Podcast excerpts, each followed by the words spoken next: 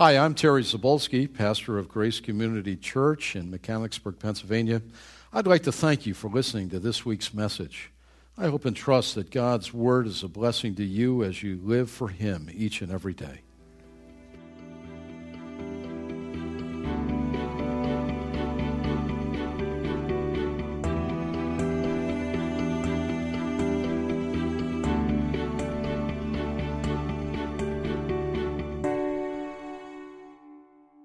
Missed? I remember, Jerry. That's because they were moving.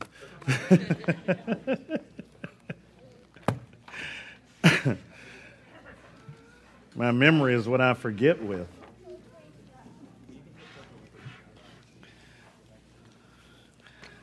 I asked my wife some time ago, I said, honey, when I'm old and forgetful, will you still love me? She said, I do.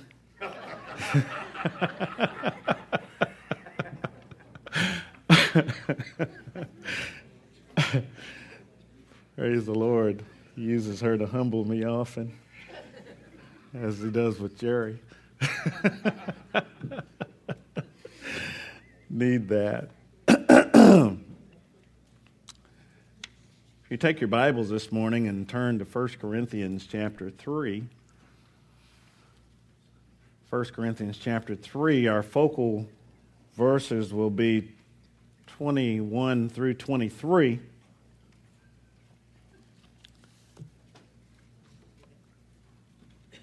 The title of the message is Four Crisis of a Christian. Four Crisis of a Christian.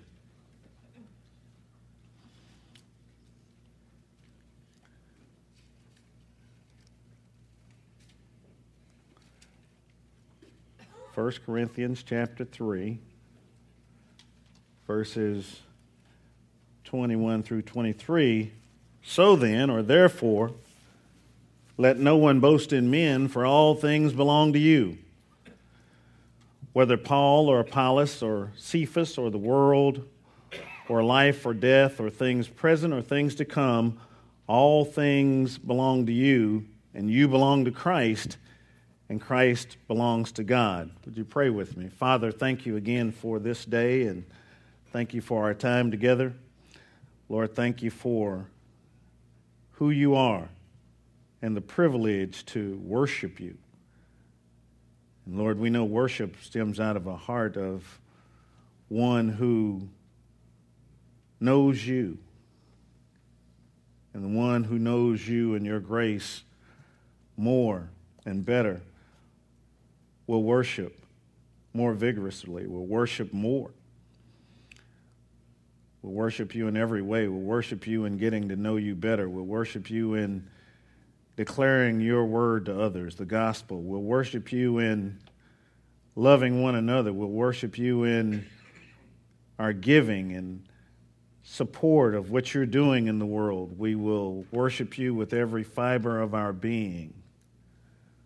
We just thank you for that privilege, Lord. We just pray that you would open the eyes of our hearts now and sift us and share your word. Speak to us, speak through us. Grant us the grace to apply it to our daily lives in Jesus' name. Amen. Well, four crisis of a Christian, um, looked up the term crisis in the dictionary. Several interesting things about that word. Defines it as a critical point or a state of affairs a crucial or decisive point or situation, a turning point, an unstable condition, as in political, social, or economic affairs involving an impending, abrupt, or decisive change, an emotionally stressful event or traumatic change in a person's life. A point in a story or drama when a conflict reaches its highest tension and must be resolved. Well, every Christian, every Christian, at some time or another, will suffer from one or more of four crises. One or more. Unfortunately, some Christians suffer from all four of the crises we're going to mention this morning.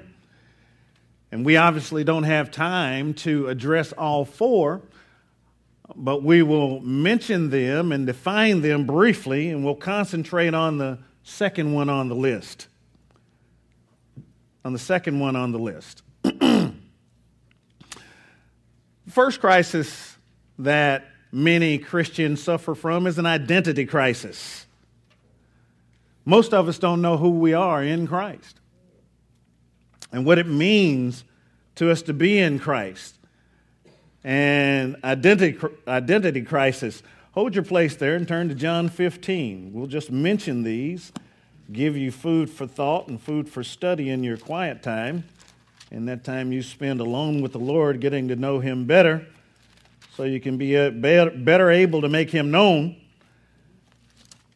John 15 helps us with that identity crisis.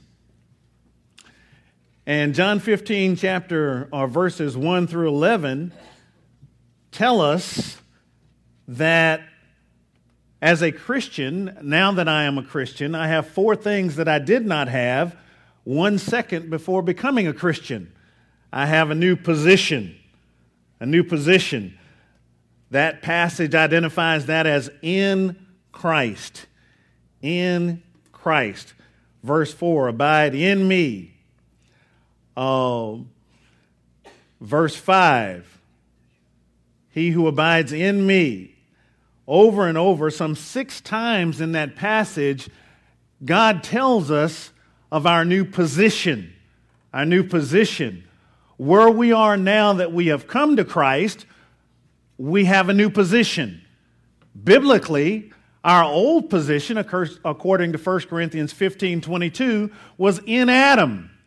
Says, As in Adam all die, so in Christ shall all be made alive. So we now have a new position. And the most important thing about you is where you are, not necessarily who you are, but where you are in Christ. That makes everything else about you as a Christian true because you are in Christ, a new position.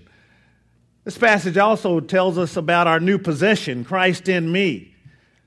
So if he abides in me and I in him, verse 5 tells us. So we have a new possession, Christ in us. Not only are we in him the moment we're saved, but he is also in us. It's like having a sponge and dropping it into a bucket of water the, the sponge is in the water, but the water is also in the sponge. So now, as a Christian, I have a new possession Christ in me. This passage also tells us about uh, our new product fruit. Fruit. Look at verse 2. Every branch in me that does not bear fruit, he takes away, and every branch that bears fruit, he prunes it so that it may bear more fruit. And then down in verse 8, he said, My Father is glorified that you bear much fruit. So there, our new product is fruit, and there are four different levels of fruit bearing. There's no fruit, fruit, much fruit, and more fruit in that passage. So we are to bear fruit. Notice we are not to produce fruit, we are to bear it. We are to bear it. So that's our new product. And then finally, it tells us about our new purpose, and that is to abide. He that abides in me. In other words, we are to keep the contact intact. That is the abiding life that the Lord desires so earnestly for us to have the abiding life. Keep the contact intact. So that is our identity. Our identity. Um, most Christians suffer from an identity crisis. Nobody's ever taught us those things. So we struggle with that. Secondly, we, most Christians, suffer from an, an inventory crisis. An inventory crisis. And we'll say more about that one. That'll be our focal point this morning. Thirdly, many Christians suffer from an interpersonal crisis. An interpersonal crisis. Now, how many have ever been led on a study of the one another passages in the Bible? The one another passages. We are to love one another, rebuke one another, encourage one another, prefer one another. you see, there are 58 occurrences of that phrase in the New Testament, how we are to relate to one another. And if you consider the synonyms to that, they're limitless in the Bible. Even our passage, the typical focal passage on prayer, Luke 11, Jesus instructs us to, to pray and ask God to forgive us as we forgive those who have sinned against us. So the synonyms for that are limitless in the Bible, and we are to understand how to relate to one another. Fourth, we have an involvement crisis, and this is huge, huge in the body of Christ. An involvement crisis. You know, most of us uh, don't understand how we're to be involved, how we're to be involved in the work of Christ, how we're to be involved in the cause of Christ, in the global cause of Christ, in the local cause of Christ. Most of us don't have a clue what that's about when we come to Jesus Christ, and many of us don't have that a clue about that many years after we've come to Christ. You know, the starting point is obviously the Great Commission. It is the marching orders for every individual follower of the Lord Jesus Christ. We're to go into all the world and preach the gospel to all creation, baptizing them in the name of the Father, Son, and the Holy Spirit, and teaching them to observe all things which I've commanded you, and lo, I'm with you always, even to the end of the age. Most of us don't understand what that means. We've turned it into a foreign missions text. And we think it's only for the missionary. The Great Commission is to be a lifestyle for every Christian. Every believer, every follower of the Lord Jesus Christ, that is to be our mission statement, our marching orders. It is what we do, it is who we are. We are representatives of the King. And it's interesting, Robert Coleman, in his book, The Great Commission Lifestyle, and, and, and yeah, I'm plugging that, so get it, get it today if you don't have it. It's a wonderful, wonderful book. Great Commission Lifestyle. It has another one um, that, that is awfully good also. Um, here's what he said about the Great Commission.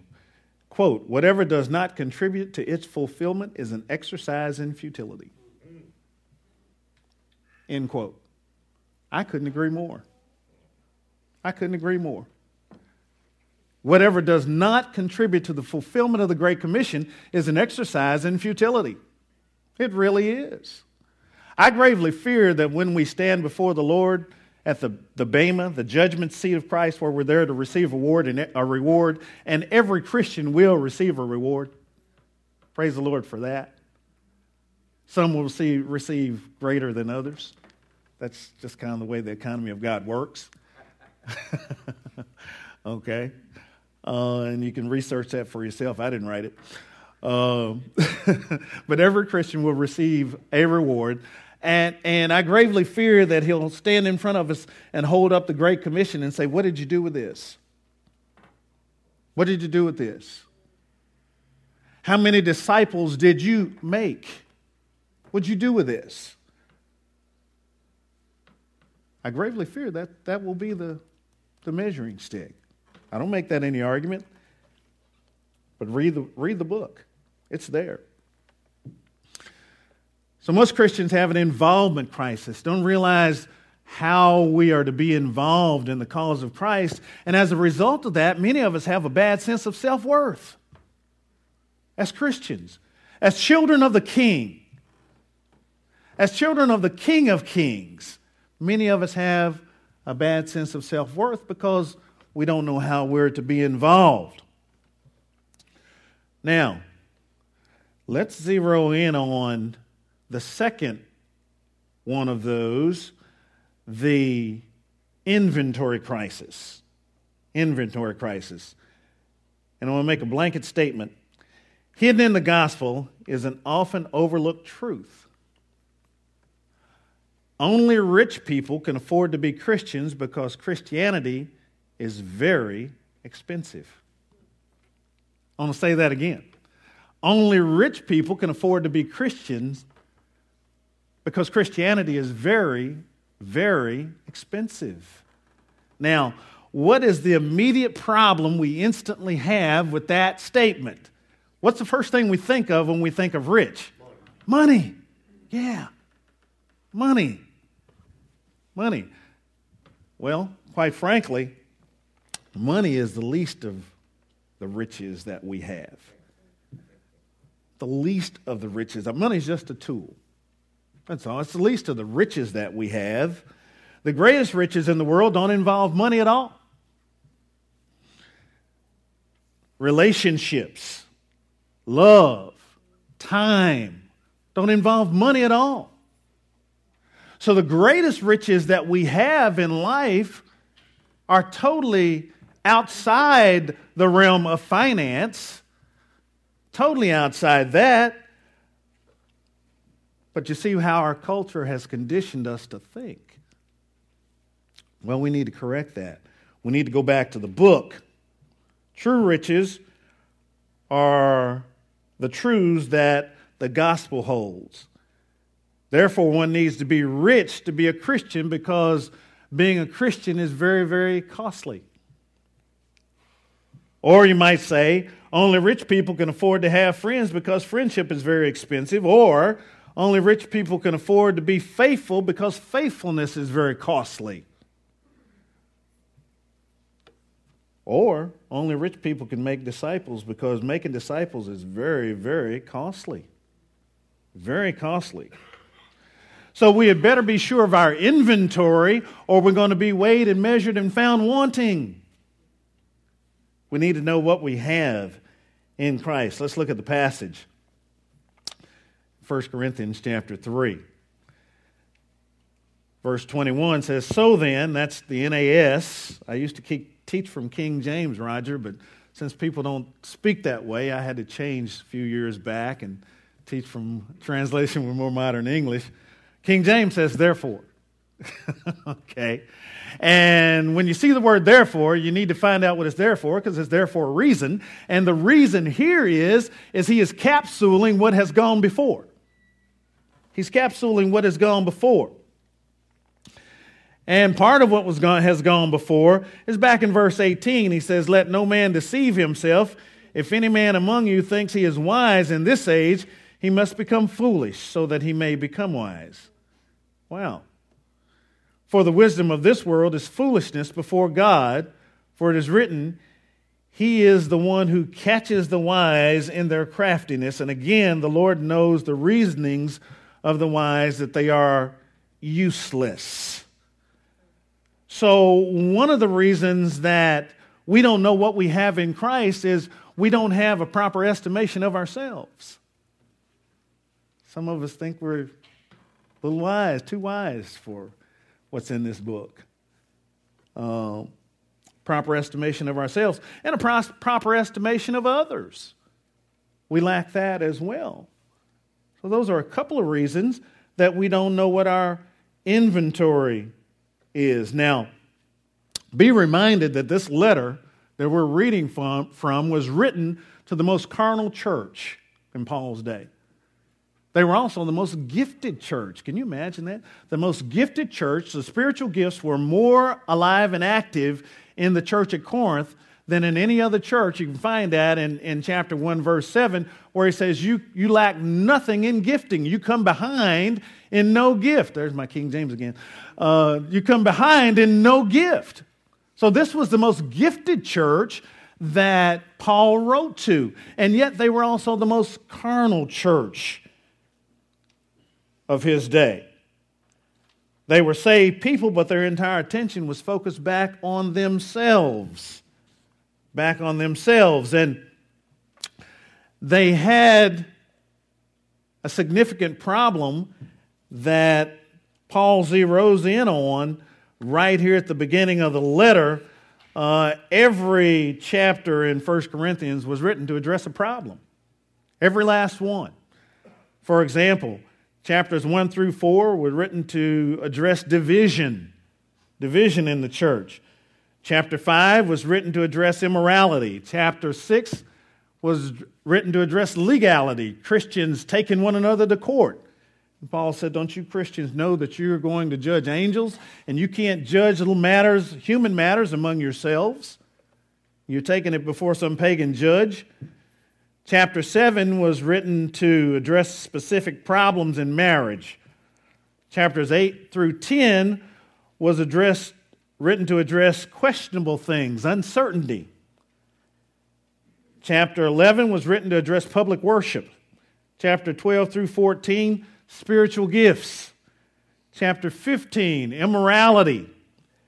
Chapter 16, giving monetarily. Giving. Say, oh, is he going to start talking about money? Oh, man. Not today. Not today. Uh, well, I really wanted to today, but not today. not today. God willing, someday, but not today.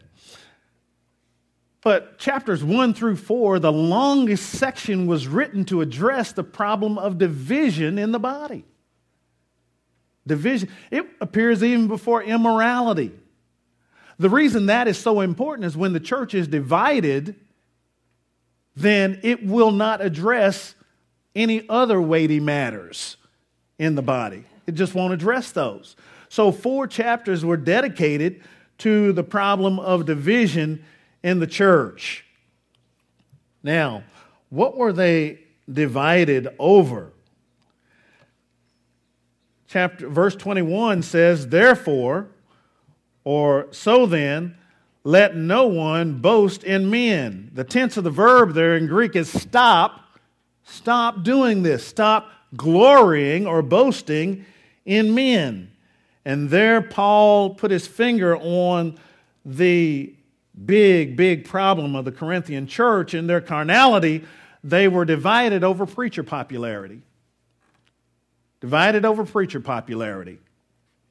Now, hopefully, we don't have that issue here. hopefully, we don't. And so, hopefully, this is simply preventative. Doc, that's, that's a big deal. Prevention. So hopefully this is preventative. If it's not, apply it. okay. But they were divided over preacher popularity. Hold your place there and flip back to chapter 1 of 1 Corinthians, verses 10 through 12, and we'll get Paul's statement of that.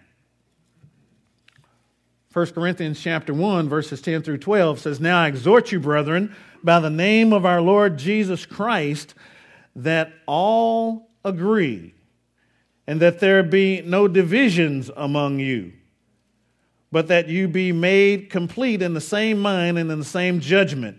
For I have been informed concerning you, my brethren, by Chloe's people, that there are quarrels among you." Now, I mean this that each one of you is saying, I am of Paul, and I am of Apollos, and I am of Cephas, and I of Christ. Has Christ been divided? Paul was not crucified for you, was he? Or were you baptized in the name of Paul? So the issue was a division over preacher popularity. Preacher popularity. Now, there are a couple things that we should never do with regard to another person. First, we should never belittle another person. That should never happen.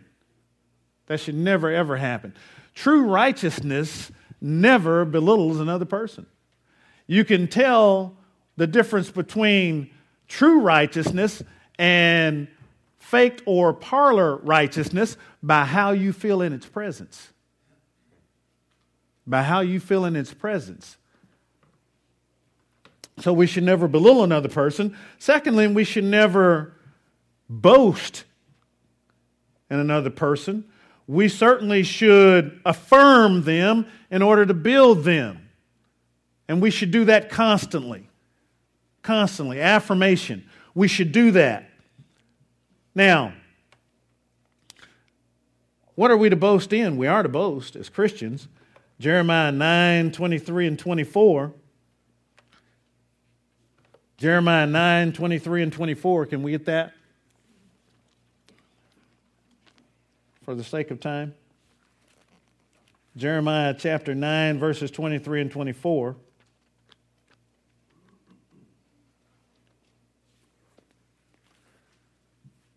Thus saith the Lord. I'm not reading it, I'm quoting it. King James again. Thus saith the Lord Let not the wise man boast in his wisdom, nor the strong man in his might, nor the rich man in his riches, but let he who boasts boast in this, that he knows me, that I am the Lord, exercising wisdom and righteousness and loving kindness in the earth. For in these things I delight, declares the, the Lord. So we are to boast in the fact that we know the Lord. That is to be our boast, that we know Him, that we have that relationship with Him. Another verse, 1 Thessalonians chapter 2. 1 Thessalonians chapter 2.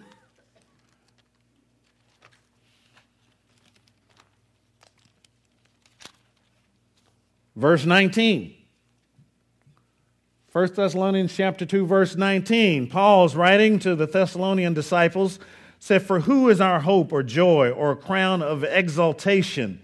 Is it not even you in the presence of our Lord Jesus at his coming? For you are our glory and joy. That word exaltation in the original language is the word for boasting. Boasting. So, two things we are to boast in or are to be joyful about and openly proclaim is one that we know the Lord Jesus, and secondly, in our disciples. Skip down the page at chapter 3 of 1 Thessalonians, verse 8. Paul says, For now we really live if you stand fast in the Lord. So he wasn't focused on himself, he was focused out toward them because they had the potential for multiplication and multiplying the cause of Christ in the earth.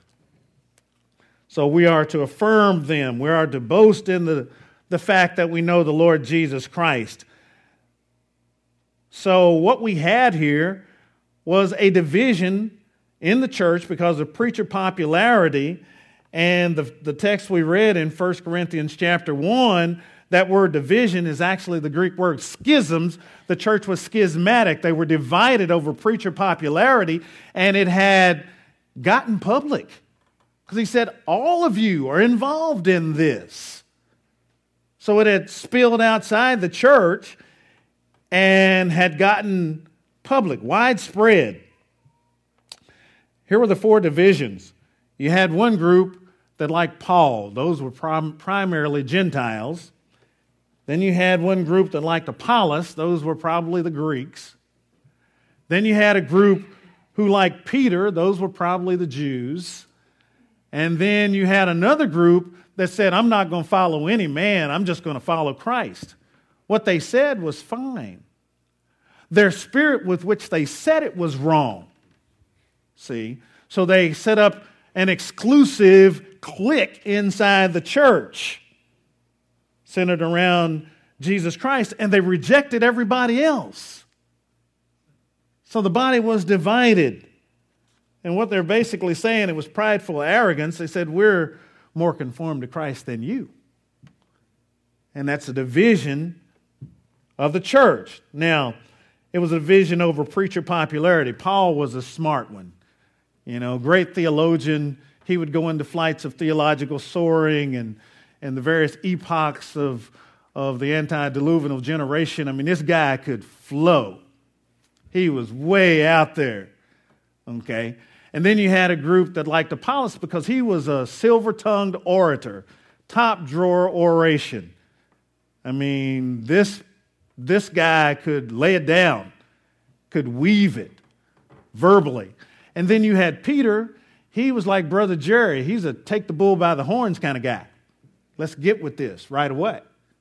And there were those that favored him. So you had people divided over preacher popularity. Do we have anything in the body of Christ like that today? Three things happen when the church is divided. And you can see that back in 1 Corinthians chapter 1, verses 10 through 13. Three things happen. Um, there's a dividing of the person of Christ himself. In verse 13, he says, Is Christ divided? Is Christ divided? So we divide Christ himself when the church is divided. Why? Because the church is his body. We are his body. And when we divide, he's divided. Secondly, there's a degrading of the passion of Christ or the death of Christ. Again, in verse 13, Paul said, Was, was Paul crucified for you? And Paul's addressing the crowd that really, really liked his preaching right there. He's scoring them, making himself the example, telling them, I want nothing to do with that division. I won't be part of that. The third thing that happens is there's a deterioration in the participation in Christ. Verse 13 again. Were you baptized in the name of Paul? So there were three things that happen when the church is divided a dividing of the person of Christ, a degrading of the passion of Christ, and a deterioration of the participation in Christ. Again, he devotes four chapters to that issue. Now back to our text, and let's see his remedy for that. The remedy. It's a strange, strange remedy. Verse 21 So then let no man, one boast in men, for all things are yours, or all things belong to you.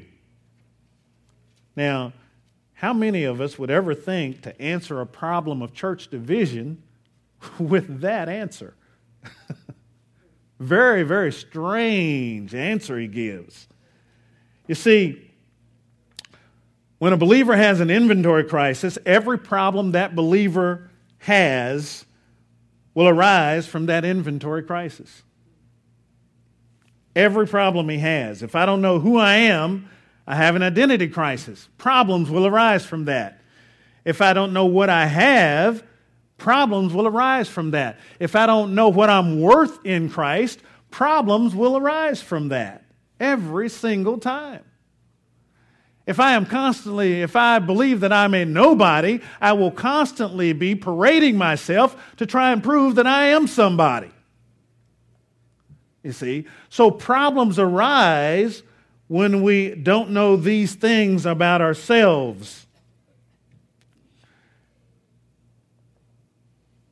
And that's tragic. Tragic. You know, if you stop the average Christian anytime during the week and ask him, Who are you in Christ? Most of them can't answer that question.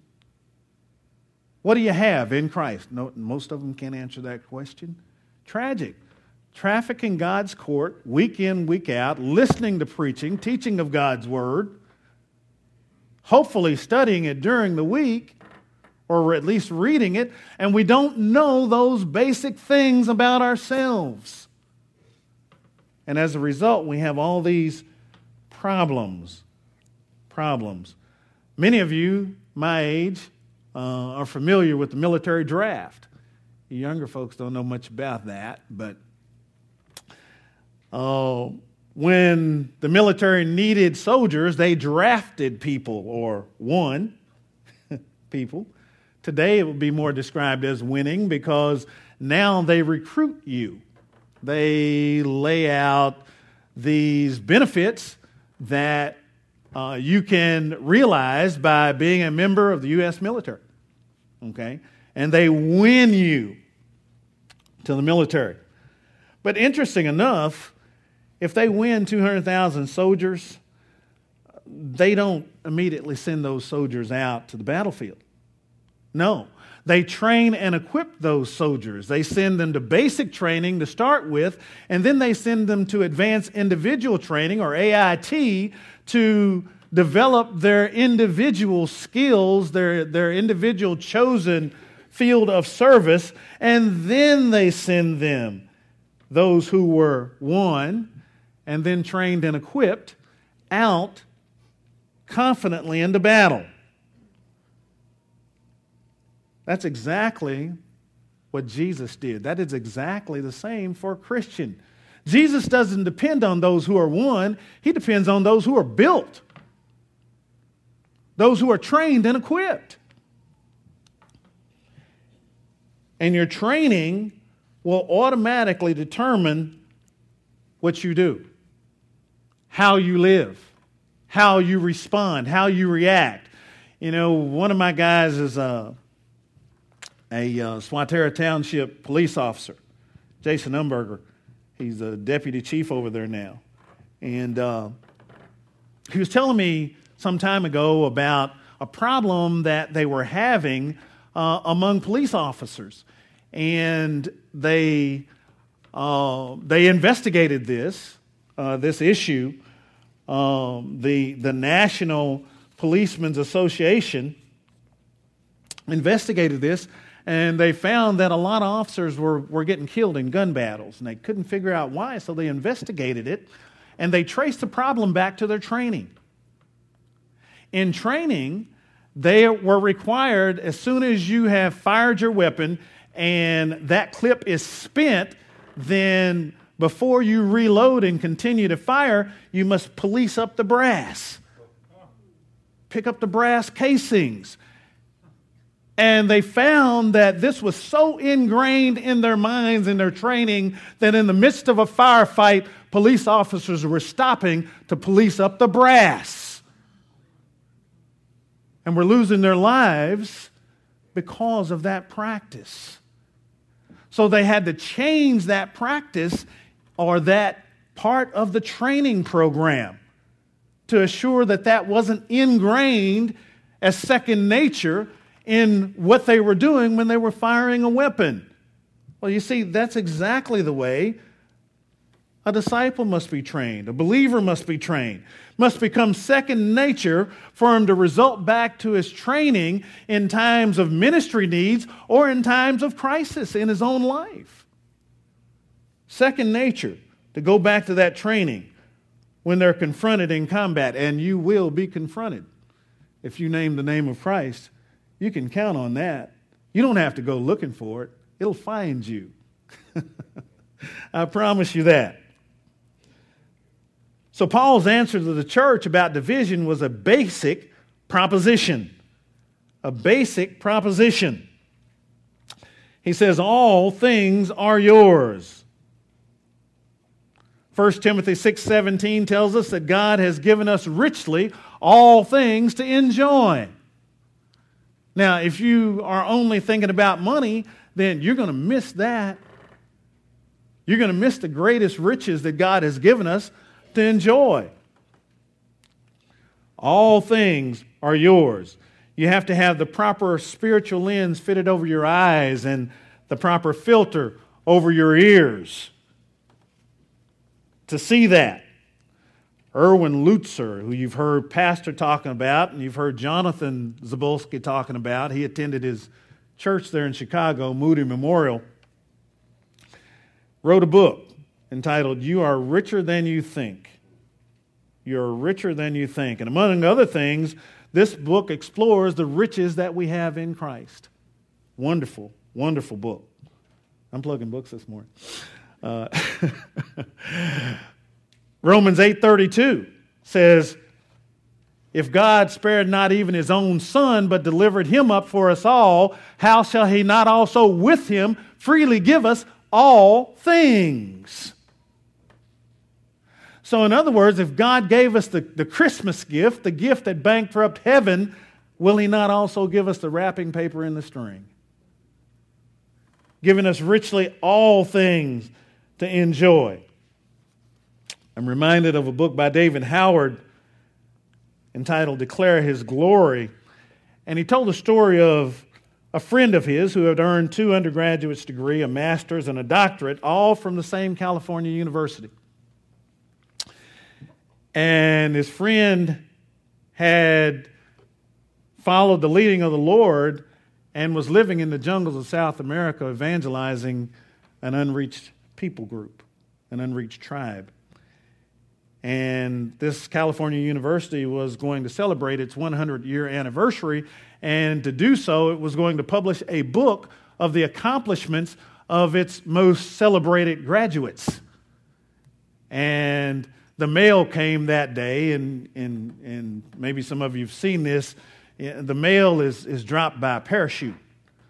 You know, you have this little crop duster plane that flies over the village and buzzes the village to get everybody's attention, and then it comes back, and down comes a little parachute, and that's the mail. Okay? Literally, that's how, how you get it. And, uh, and it was this letter to his friend uh, wanting to publish his accomplishments as one of their celebrated graduates. And here were several of the, several of the questions. First, number one, do you own a home? He thought back to the day when he and his friend had built a two room house out in the jungle for $100, so he checked yes. Do you own two homes? His first reaction was no, but then he remembered Jesus said, I go to prepare a place for you so that where I am you may be also. So he checked yes. Third, do you own a boat? He looked out to the river and looked at the 40 foot long boat that he and his friends had hollowed out of a log and put a motor on it, so he checked yes. So you plan to travel abroad this year, and he remembered he and his family were to go on furlough to the U.S. that year, so he checked yes. the final question was, What is your annual salary?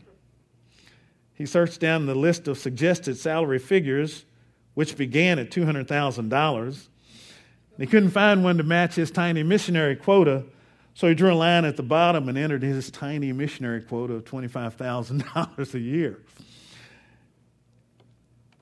And he told David, he said he was headed to the West Coast when he was on furlough and he couldn't wait to visit his alma mater to see what his answers had done to the school's computers. See, the point is, is Mr. Howard's friend was filthy rich in the riches that matter. And those truths and Word of God and following God, his choice. So that's what a Christian is to be like. All things are yours. Next, Paul gives a blessed proof. Third, a blessed proof. What is our negotiable currency? Go back to our text. And this is going to shock you. 1 Corinthians chapter 3 verse 22 he says whether Paul or Apollos or Cephas or the world or things or or life or death or things present or things to come all things belong to you all things belong to you so this is an itemized list of eight things that Paul gives that we have as Christians all things belong to you. And you, we find that this is not a human standard of all, at all. This list is broken into four categories. I'll give them to you quickly.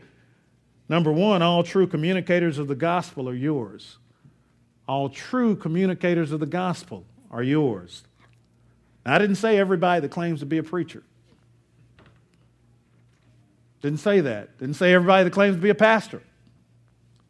Because there are preachers and pastors that are teaching outright heresy this morning as we speak. Right this morning in this area, there are, are men standing in pulpits that are plying their trade, and their trade is not this book. Making merchandise of the people. Right this morning. All true communicators of the gospel are yours. The created world, number two, belongs to you. The third category, all conditions of existence belong to you, whether life or death. Fourth, all circumstances of time belong to you, things present or things to come. Quickly, one at a time, all true communicators of the gospel belong to you. Now, that tells you how we ought to go to church. 1 Thessalonians chapter 5 verse 19 says Quench not the spirit and despise not prophesying or preaching. It's forthtelling, not foretelling. It's truth saying, not soothsaying. There's a difference. Okay? Despise not declaring forth the Word of God. When the Word of God is declared, we should give our whole heart and mind to his wonderful word. That tells us how we ought to go to church. Not thinking about who's preaching today. Not zeroed in on that, but zeroed in on the fact that God is going to speak through somebody today at our church. And I have no spiritual options until God has spoken, so I want to be there to hear what He's got to say.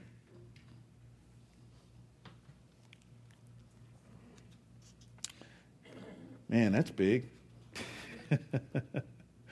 you see, if you do something for God without Him speaking, that's religion. God hates religion. I mean, hates it.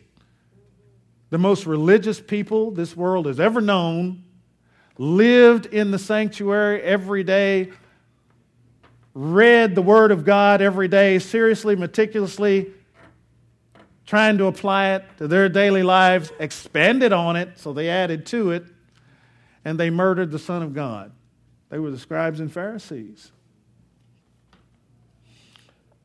So we ought to go to church with the purpose in mind of hearing from God. Hearing from God. Now, what does the carnal person say? Well, you know, I just don't like his mannerisms. I, you know, that thing he does with his mouth. Now, you think I'm kidding. I talked to a person that told me that about Terry Zavolsky. I said, You know, you have a respect for the Word of God. Why, why, why'd you leave Grace? Because they were here before I came here. Uh, his wife was one of my disciples. I said, why, why, why'd you guys leave Grace? And his wife said, You know, I, I just, that thing he does with his mouth. So help me.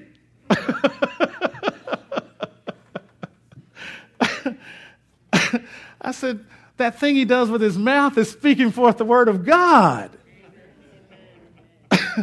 that should have been what you were zeroed in on. I think that thing he does with his mouth is kind of cool. But.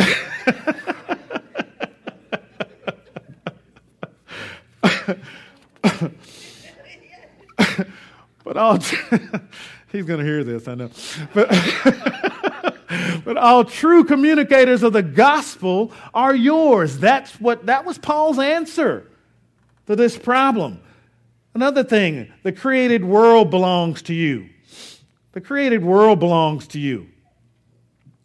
It's also in verse 22 whether Paul or Cephas or the world, the created world is cosmos, the created world, all things in their tiniest parts belong to you. The world is here because you're still here as a Christian.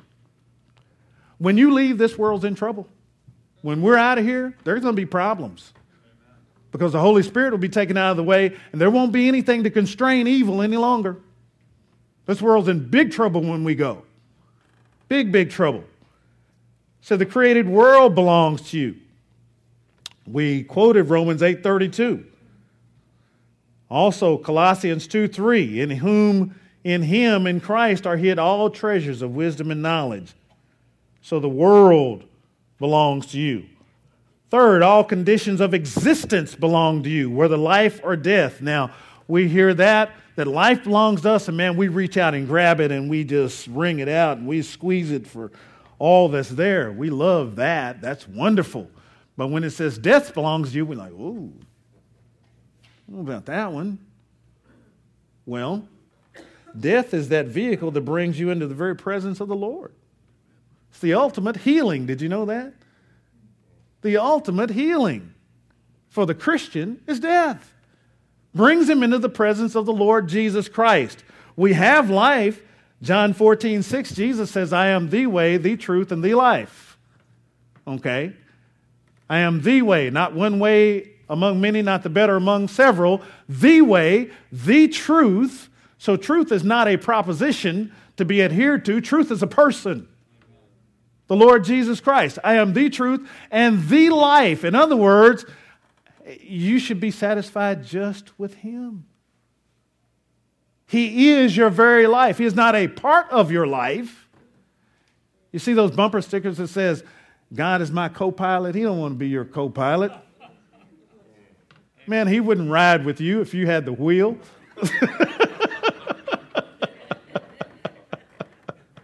no, No, he wants to drive. He didn't come in to take sides, he came in to take over. I am the way, the truth, and the life. So if you're a believer, you have the life in you. And then Psalm 23, verse 4 says, Yea, though I walk through the shadow of the, the valley of the shadow of death, I shall fear no evil, for you are with me. So death does not excite the Christian in a negative way if he understands what he has, if he understands who he is, if he understands where he is, then death is the limousine that delivers him to the Lord.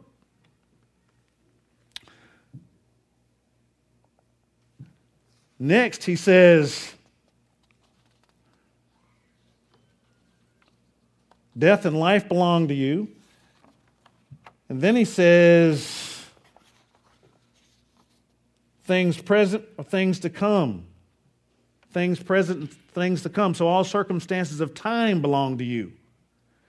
That's Romans 8:38. I am persuaded that neither death nor life, nor angels, nor powers, nor principalities, nor height, nor depth, nor any other creation will be able to separate us from the love of God, which is in Christ Jesus our Lord. That's reason to celebrate for me. All circumstances of time belong to you. And then finally, there's a balancing premise. That was a blessed proof. Now there's a balancing premise. And this gives validity to all the rest. It's in verse 23 And you belong to Christ, and Christ belongs to God. You belong to Christ. We don't have time to go into them, but for your notes, 2 Corinthians 10 7, Galatians 3 29,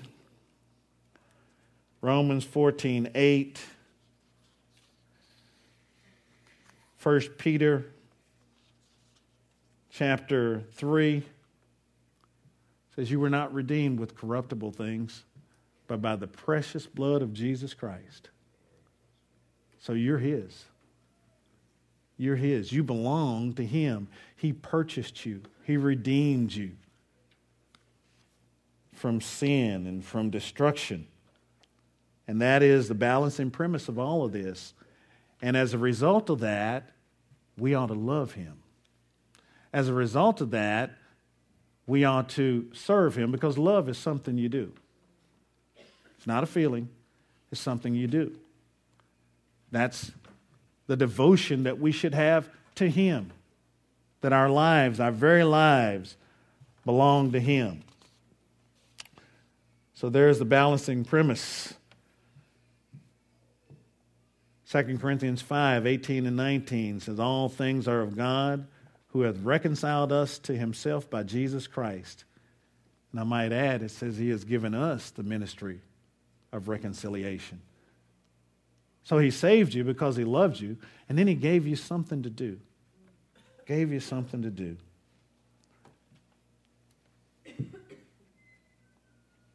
Our inventory in Christ Jesus. Who we are, where we are, what we have is all crucial to us as believers that we can represent the Lord Jesus Christ.